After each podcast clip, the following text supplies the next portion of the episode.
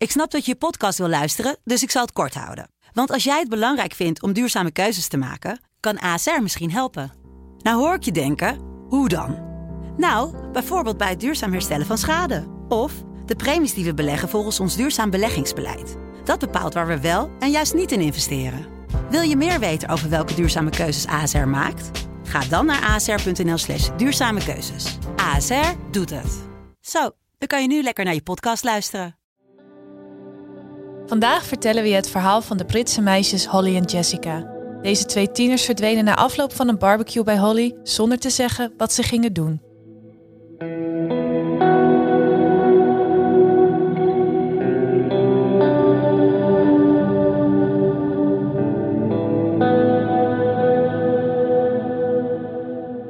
Dit is de podcast Ontvoerd. Mijn naam is Kevin van den Berg en ik zit hier samen met Maya Noordam. Zoals iedere aflevering duiken we ook deze week in een verbijsterende ontvoeringszaak die wereldwijd voor opschudding heeft gezorgd. Dit is Ontvoerd, aflevering 19, Verborgen vezels.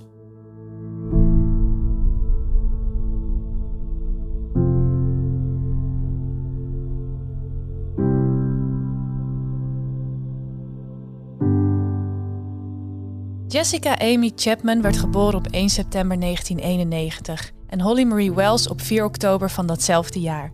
De meiden wonen allebei in Cambridgeshire in Engeland en zijn beste vriendinnen. Ze zitten in dezelfde klas, doen alles samen en wonen heel dicht bij elkaar in de wijk Soham. Ook zijn ze allebei enorme Manchester United fans en dragen hun matching Manchester United t-shirts wanneer het maar kan. Het is zondag 4 augustus 2002. Jessica en Holly zijn inmiddels 10 jaar en zijn bij een familiebarbecue bij Holly thuis. Het is een normale, gezellige zomerdag. Rond kwart over zes besluiten de meiden om naar de lokale winkel te lopen om snoep te kopen. Zonder iemand te vertellen dat ze weggaan, vertrekken ze naar de winkel. Ruim twee uur later, rond half negen, roepen de ouders van Holly de meisjes om ze gedachten te laten zeggen tegen de gasten. Het blijft stil. Ze lopen naar Holly's kamer, maar daar zijn de meiden niet. Dus de ouders zoeken de rest van het huis op zoek naar ze, maar Holly en Jessica zijn nergens te bekennen. Dan bellen ze de ouders van Jessica om te vragen of ze daar misschien zijn. Maar ook haar ouders beginnen zich al zorgen te maken omdat Jessica nog niet thuis is. Ze besluiten samen in de buurt op zoek te gaan. In parken, bij speeltuinen en op andere plekken waar ze heen kunnen zijn gegaan. Maar tevergeefs. Holly en Jessica zijn spoorloos.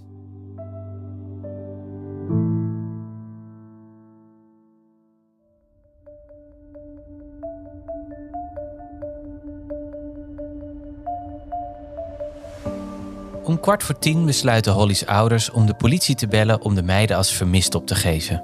De politie reageert direct en de volgende ochtend verschijnt het verhaal in de media.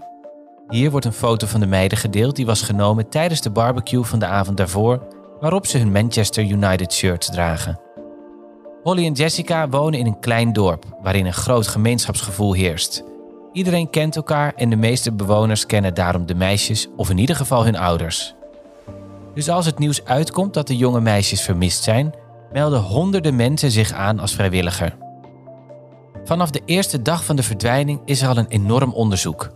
Naast de honderden vrijwilligers zijn er ook drie verschillende politieeenheden actief in de zoektocht. De wijk waarin de meiden wonen is vlakbij uitgestrekte gebieden bestaande uit velden, weilanden en bossen. De politie heeft daarom de theorie dat Holly en Jessica zijn gaan wandelen in een van die gebieden en vervolgens verdwaald zijn geraakt. 24 uur na de verdwijning doet de politie een eerste publieke oproep op het nieuws. Ze benoemen hierin dat het niks voor Holly en Jessica is om zomaar te verdwijnen. De politie probeert ondertussen ook Jessica's mobiele telefoon te traceren. Maar het is 2002 en de technologie is heel anders dan dat wij vandaag kennen. Dus het traceren van een mobiele telefoon wordt beperkt tot een gebied. Het is onmogelijk om een specifieke plek aan te wijzen. Het signaal geeft aan dat de mobiele telefoon van Jessica in Soham is, maar daarmee is de politie nog niet veel opgeschoten. De volgende dag doen zowel de ouders van Holly als die van Jessica een publieke oproep. Inmiddels is de basisschool van de meiden, St. Andrews Primary, omgetoverd tot een soort onderzoeksbasis. Agenten kunnen daar informatie terugrapporteren of juist ophalen. En dat is nodig met oog op de hoeveelheid verschillende eenheden die aan het onderzoek werken maar ook vrijwilligers zijn welkom in de school voor updates.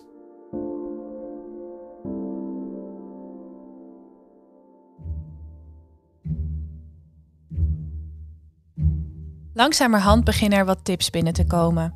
Een vrouw uit een naastgelegen dorpje verklaart dat ze de meiden voor haar raam heeft zien lopen op de ochtend na de verdwijning. Iemand anders verklaart dat hij een verdacht wit busje heeft gezien op zo'n 16 kilometer van Soham. Het busje wordt gevonden, in beslag genomen en onderzocht. Maar zowel dit spoor als dat van de vrouw die Holly en Jessica gezien zou hebben, levert niets op.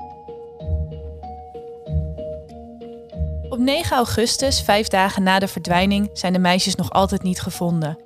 Een lokaal sportcentrum bekijkt de bewakingsbeelden om te zien of er een aanwijzing op staat. En jawel, Holly en Jessica zijn te zien op de beelden op de dag van hun verdwijning. De politie denkt dat ze misschien iemand zouden ontmoeten, wellicht iemand die ze hadden leren kennen in een chatroom. Maar ook deze theorie wordt al snel van de hand gedaan. Een lokale taxichauffeur komt naar voren om te verklaren dat hij op de avond van de verdwijning een groene auto heeft gezien met daarbij iemand die worstelde met twee kinderen en vervolgens als een gek was weggereden. De politie denkt dat dit een belangrijke aanwijzing is en deelt de informatie in het nieuws. Die avond laat een man zijn hond uit wanneer hij opeens twee bergjes aarde langs de weg ziet, vlak bij de plek waar de groene auto geweest zou zijn. De politie is bang dat het gaat om oppervlakkige graven waarin Holly en Jessica begraven liggen, dus ze komen direct in actie.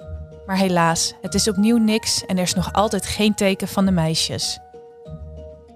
Ondertussen heeft een politieeenheid verderop in het land een eigen theorie ontwikkeld. Zij denken dat de verdwijning misschien gelinkt kan worden aan een poging tot ontvoering van een jaar eerder. In 2001 wist een zesjarig meisje te ontsnappen aan haar aanvaller, die haar dreigde te ontvoeren en vermoorden. Deze man reed in een groene auto, maar werd nooit gepakt. De politie denkt ook dat diezelfde man een 12-jarig meisje op een dag naar huis is gevolgd. Ook hij reed namelijk in een groene auto. Het kan echter niet worden vastgesteld dat het om dezelfde man gaat, want beide zaken zijn niet opgelost. De dader of daders werden niet geïdentificeerd. Op 15 augustus, elf dagen na de verdwijning, zendt Sky News een reportage uit waarin de activiteiten van Holly en Jessica op de dag van hun verdwijning worden nagegaan.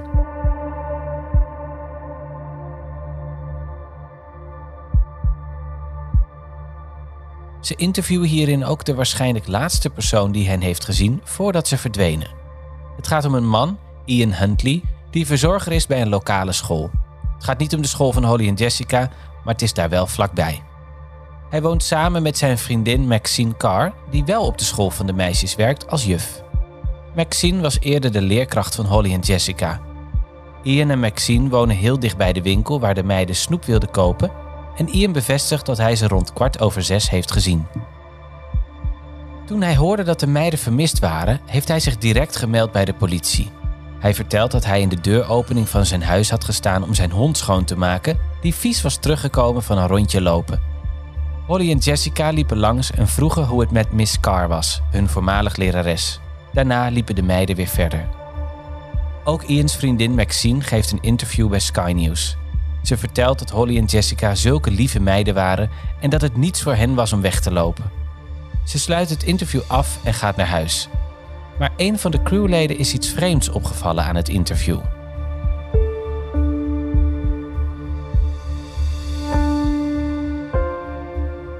De producer zegt tegen zijn collega's: ze sprak in de verleden tijd over de meiden.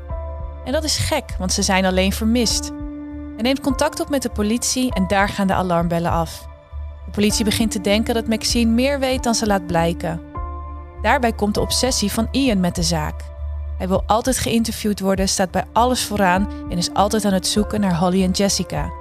Hij kent de meiden niet, behalve het korte praatje op de dag van hun verdwijning waarover hij vertelde, dus zijn interesse in de zaak lijkt buitensporig. Een belangrijk aandachtspunt voor de politie, die in algemene zin altijd kijkt naar mensen die heel erg betrokken zijn bij politiezaken. Het verleden heeft uitgewezen dat de dader namelijk vaak meedoet in zoektochten naar verdwenen mensen of bijvoorbeeld vooraan staat om naar een brandend huis te kijken wat hij zelf in de fik heeft gestoken. Het gedrag van Ian en Maxine lijkt in dit patroon te passen, dus het is tijd om dit spoor eens goed te onderzoeken. Maar wie is Ian Huntley eigenlijk?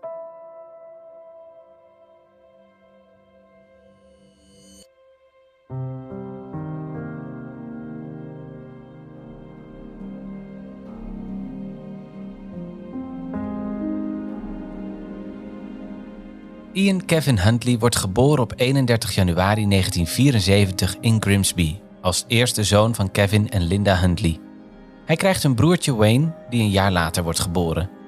Ian is jaloers op hem, want opeens krijgt Wayne ook aandacht van zijn ouders. Om de aandacht op te eisen krijgt hij regelmatig driftbuien en dit werkt. Hij wordt omschreven als een echt moederskindje en is juist bang voor zijn vader. Dat is de strenge ouder, waar zijn moeder juist de beschermer is. Op school wordt hij gepest, onder meer omdat hij zo'n hoog voorhoofd heeft en hij heeft nooit echt vrienden. Hij schaamt zich constant voor zichzelf en zijn leven. In december 1994 ontmoet hij de 18-jarige Claire Evans en de twee krijgen een stormachtige relatie. Ze trouwen binnen twee weken nadat ze elkaar ontmoeten. Maar Claire komt er daarna al snel achter dat Ian een woedeprobleem heeft. Later verklaart ze dat ze vreesde voor haar leven. Haar verliefdheid vervliegt en ze gaat bij Ian weg. Maar hij weigert om de scheiding officieel te maken. Dat houdt hij maar liefst vijf jaar vol.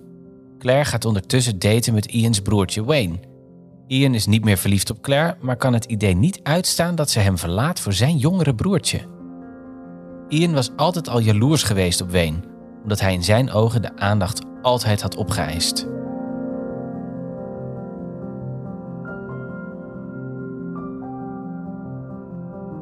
In 1998 ontmoet de 24-jarige Ian de 15-jarige Katie en zij wordt al snel zwanger. Het wordt steeds duidelijker dat Ian interesse heeft in jonge meisjes. Uit zijn dossier blijkt dat het in die periode gaat om wel 60 jonge meisjes waar hij achteraan ging. Hij wordt aangeklaagd voor inbraak, de verkrachting van een 18-jarig meisje en meerdere aantijgingen van aanranding, waaronder dat van een 11-jarig meisje. Ondanks het feit dat hij dit laatste ook toegeeft, wordt hij alleen veroordeeld voor de verkrachting van de 18-jarige. Verder hebben de overige aantijgingen geen gevolgen. Behalve voor zijn reputatie, die in zijn woonplaats verwoest is. Hij staat bekend als kinderverkrachter. Een jaar later ontmoet hij Maxine Carr en binnen vier weken gaan ze samenwonen. Ze verhuizen naar Skantorp om zijn reputatie te ontvluchten, maar het duurt niet lang of de verhalen over hem bereiken ook zijn nieuwe woonplaats. Ian en Maxine verlaten hun huis daarom ook bijna nooit, maar het valt wel op dat Ian heel controlerend gedrag vertoont. Maxine is erg bang voor hem en mag eigenlijk geen contact hebben met anderen. Naarmate de tijd verstrijkt verandert zijn controlerende gedrag ook in gewelddadige uitspattingen. Uiteindelijk verhuist het koppel in 2001 opnieuw. Dit keer naar Soham, de woonplaats van Holly en Jessica, waar ze hun banen in het onderwijs krijgen.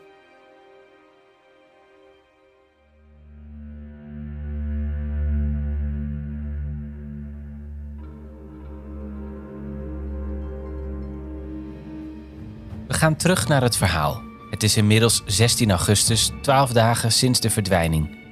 Ian en Maxine worden naar verschillende politiebureaus gebracht voor ondervraging. Ze verklaren beide dat ze samen thuis waren. Het was gewoon een normale avond. Na zeven uur van ondervraging worden ze daarom vrijgelaten. Die avond ontdekt een reporter van Sky News dat het tweetal is ondervraagd. Dus wanneer ze weer vrij zijn, belt hij Maxine op voor een update. Hij vraagt wat er is gebeurd en zij antwoordt: We zijn oké, ik kan er niks over zeggen, maar het is allemaal goed. Ian pakt op dat moment haar telefoon af en zegt: De politie heeft ons laten gaan, er is niks aan de hand, bedankt. En hij hangt op. Ondanks het feit dat de twee weer thuis zijn, is er toch iets in Ians verklaring dat reden geeft om zijn huis en werkplek te doorzoeken. De volgende dag vindt de politie belastend bewijs op de school waar Ian werkt. In een prullenbak vinden ze de verbrande resten van t-shirts, trainingsbroeken, schoenen en onderbroeken. De spullen worden geïdentificeerd als de kleren die Holly en Jessica droegen op de dag van hun verdwijning. Het is nu alleen nog zaak om dit bewijs te linken aan Ian. Hij werkt dan wel op de school, maar hij is natuurlijk niet de enige. Dus de politie moet bewijzen dat hij degene is die de spullen daar heeft verbrand.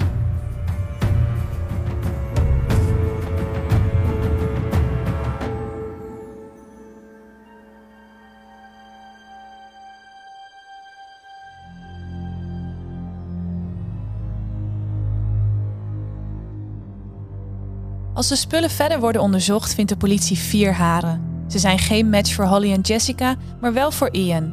Het zijn zijn haren. Er is een link vastgesteld. Het is genoeg reden om Ian en Maxine te arresteren voor moord, ondanks dat Holly en Jessica nog altijd niet zijn gevonden. Maxine wordt voor de tweede keer ondervraagd en ze vertelt dat ze in haar eerste verhoor heeft gelogen over waar ze was toen Holly en Jessica verdwenen.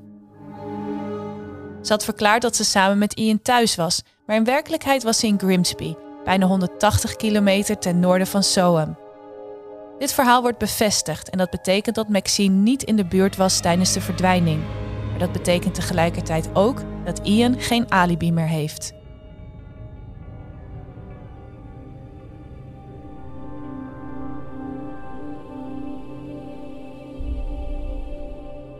Later die dag worden in Suffolk, bijna 50 kilometer verderop, verbrande menselijke resten gevonden. De lichamen zijn dusdanig verbrand dat identificatie niet zomaar kan plaatsvinden. Daarom worden er forensische experts ingeroepen om zowel de lichamen te borgen, maar ook de directe omgeving van de vindplaats te doorzoeken. Ze vinden een aantal zaken: delen van een zak van een trainingsbroek, delen van een plastic logo van diezelfde broek en een sieraad. Het zijn de spullen van Holly en Jessica. De verbrande lichamen zijn van de tienjarige meisjes die al twee weken vermist zijn.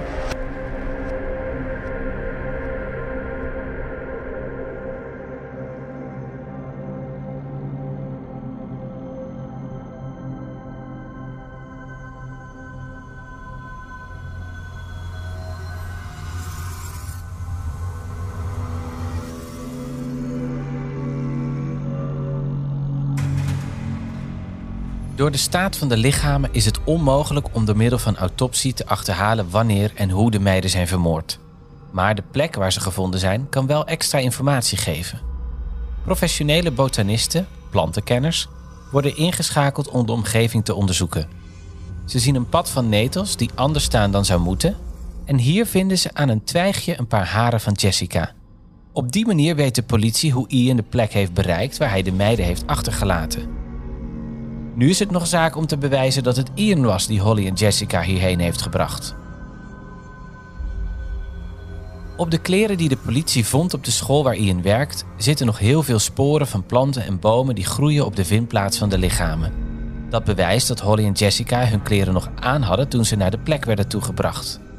Pas daarna heeft de dader de kleren uitgetrokken en meegenomen. En die kleren, die werden gevonden op Ians werkplek, 50 kilometer verderop. Ondertussen doorzoekt de politie ook Ians huis. Zijn huis en auto zijn grondig schoongemaakt. Uit de aantekeningen blijkt ook dat de agenten al bij de eerste gesprekken met Ian hadden gerapporteerd dat er een citroenachtige schoonmaakgeur uit het huis kwam. Maar de politie onderzoekt niet alleen alles in het huis, maar ook de inhoud van de stofzuiger die hij had gebruikt om zo goed mogelijk schoon te maken.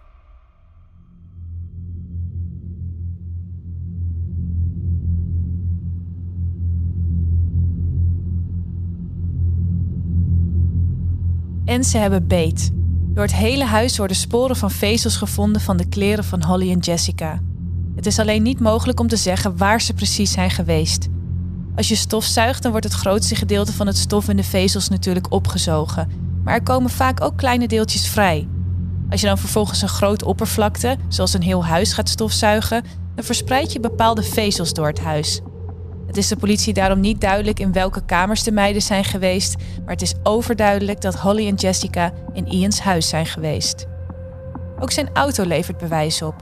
Ian had zijn hele auto schoongemaakt en zelfs nieuwe banden eronder gezet. Maar hij was het chassis vergeten. Hierin vindt de politie stukjes grond die gematcht worden aan de vindplaats van de lichamen van Holly en Jessica.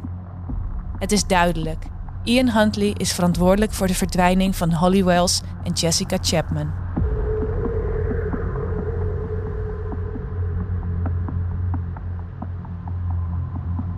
In april 2003 pleit Ian onschuldig op de moordaanklacht. Dit zorgt ervoor dat er een volledige rechtszaak moet worden ingepland in november. Hij staat terecht voor de moord op Holly en Jessica. Maxine staat terecht voor het verstoren van de rechtsgang en het helpen van een crimineel. De politie gelooft namelijk dat zij heeft geholpen met het opruimen en schoonmaken van het huis. Ook zij pleit onschuldig op alle aanklachten. Een maand voor de rechtszaak verandert Ian toch zijn verhaal. Hij verklaart dat de meiden inderdaad in zijn huis zijn gestorven, maar dat het geen moord was. Hij was in paniek geraakt en had uit angst voor de gevolgen de lichamen verstopt. Later deelt hij ook meer details. Volgens hem is het als volgt gegaan. Holly en Jessica liepen terug van de winkel waar ze snoep waren gaan kopen en Holly kreeg een bloedneus. Ian liet ze vervolgens binnen om te helpen. Ze stonden met z'n drieën in de badkamer toen Ian per ongeluk Holly aanstootte, waardoor ze in het bad viel en verdronk. Jessica had het zien gebeuren en begon te gillen. Ian wilde voorkomen dat de buren haar zouden horen, dus hij legde zijn hand over haar mond, waardoor ze per ongeluk stikte. Al dus Ians verklaring. In de rechtszaak komt ook naar voren dat Ian vlak voor de moorden ruzie had gehad met Maxine over de telefoon omdat hij dacht dat ze vreemd ging. De theorie ontstaat dat hij woest was toen hij ophing en op dat moment Holly en Jessica zag lopen. Dat hij hen naar zijn huis lokte en vervolgens zijn woede op hen afreageerde. Dit is nog altijd een theorie. Niemand weet zeker hoe en waarom de meiden moesten sterven.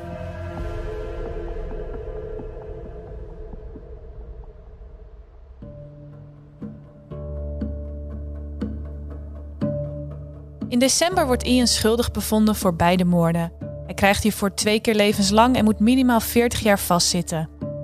Het blijkt dat Ian tijdens het onderzoek deed alsof hij een mentale aandoening had, om ervoor te zorgen dat hij een lagere straf kreeg. Hij kwijlde tijdens gesprekken en gaf rare antwoorden in de hoop dat hij gediagnosticeerd zou worden met een mentale stoornis. Hij werd inderdaad onder de Mental Health Act geplaatst, waarna hij verder werd onderzocht in het ziekenhuis. Maar de onderzoeken en tests toonden aan dat hij geen enkele stoornis had. Het bleek overigens niet de eerste keer te zijn dat Ian dit trucje probeerde. Een van zijn exen bevestigde dat hij dit eerder gedaan had toen hij werd beschuldigd van meerdere aanrandingen. Maxine Carr wordt veroordeeld voor het verstoren van de rechtsgang, maar wordt onschuldig bevonden voor het helpen van een crimineel. De jury gelooft namelijk dat ze niet wist dat Ian de meiden had vermoord. Ze dacht juist dat hij onschuldig was en verschafte hem daarom een alibi om ervoor te zorgen dat de politie hem niet meer lastig viel. Ook geloven ze dat ze bang was dat hij haar iets aan zou doen als ze hem geen alibi zou geven. Maxine wordt veroordeeld tot 3,5 jaar gevangenisstraf, maar wordt na een jaar en negen maanden weer vrijgelaten. Ze krijgt een volledig nieuwe identiteit omdat instanties bang zijn dat ze anders lastiggevallen gaat worden. Sindsdien zijn er meerdere vrouwen geweest die gemeld hebben dat ze zijn aangevallen op straat omdat iemand dacht dat zij Maxine waren.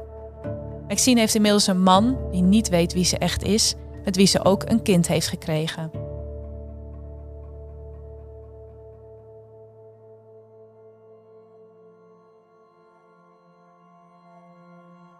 In 2004 wordt het huis van Ian, de plek waar Holly en Jessica werden vermoord, volledig afgebroken.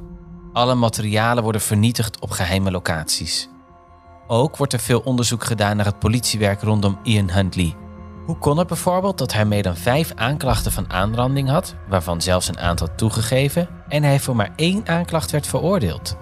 En waarom duurde het twee weken na de verdwijning van Holly en Jessica voordat de politie erachter kwam dat een man met een strafblad en interesse in jonge meisjes zo dichtbij woonde? En hoe kan het zijn dat zo iemand op een school kon werken? Ian zit nog altijd in de gevangenis en heeft daar een hoop meegemaakt.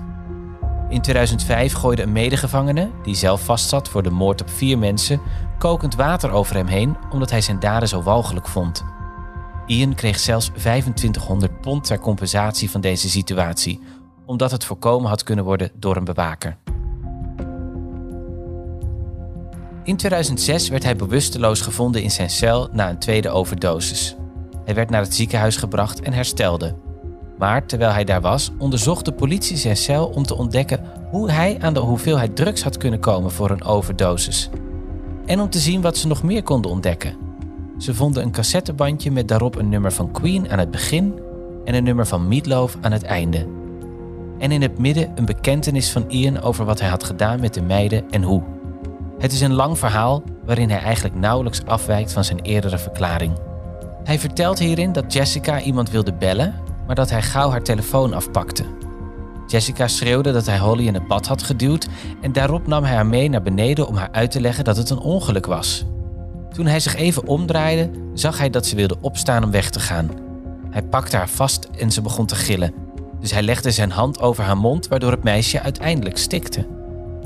Boven in bad was Holly nog niet dood, maar hij was te laat om haar te redden omdat hij met Jessica bezig was. Het verhaal wordt opnieuw als ongeloofwaardig bestempeld. Vooral met oog op alle aantijgingen in zijn verleden rondom zijn interesse in jonge meisjes. Hij vertelt op het bandje ook dat hij pas maandagochtend de lichamen liet verdwijnen en niet zondagavond, zoals de politie vermoedde. Ze lagen volgens hem de hele nacht in de kofferbak van zijn auto. In 2010 kreeg Ian ruzie met een medegevangene die zijn keel doorsneed. Ook nu werd hij direct naar het ziekenhuis gebracht, maar was niet in levensgevaar. Dezelfde gevangene die hem had aangevallen, vermoordt even later een andere kindermoordenaar in de gevangenis.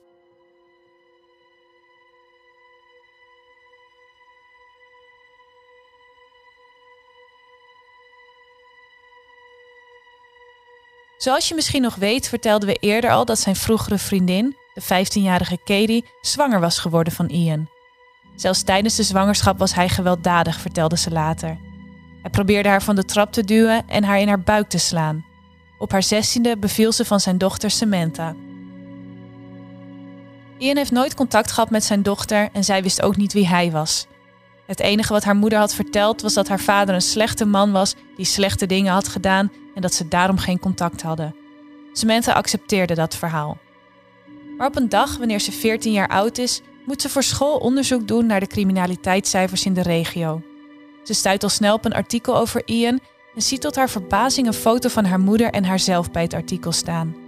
Op dat moment valt alles op zijn plaats en realiseert ze zich wie haar vader echt is. De moordenaar van Holly en Jessica, die op dat moment slechts een paar jaar jonger waren dan zij op dit moment.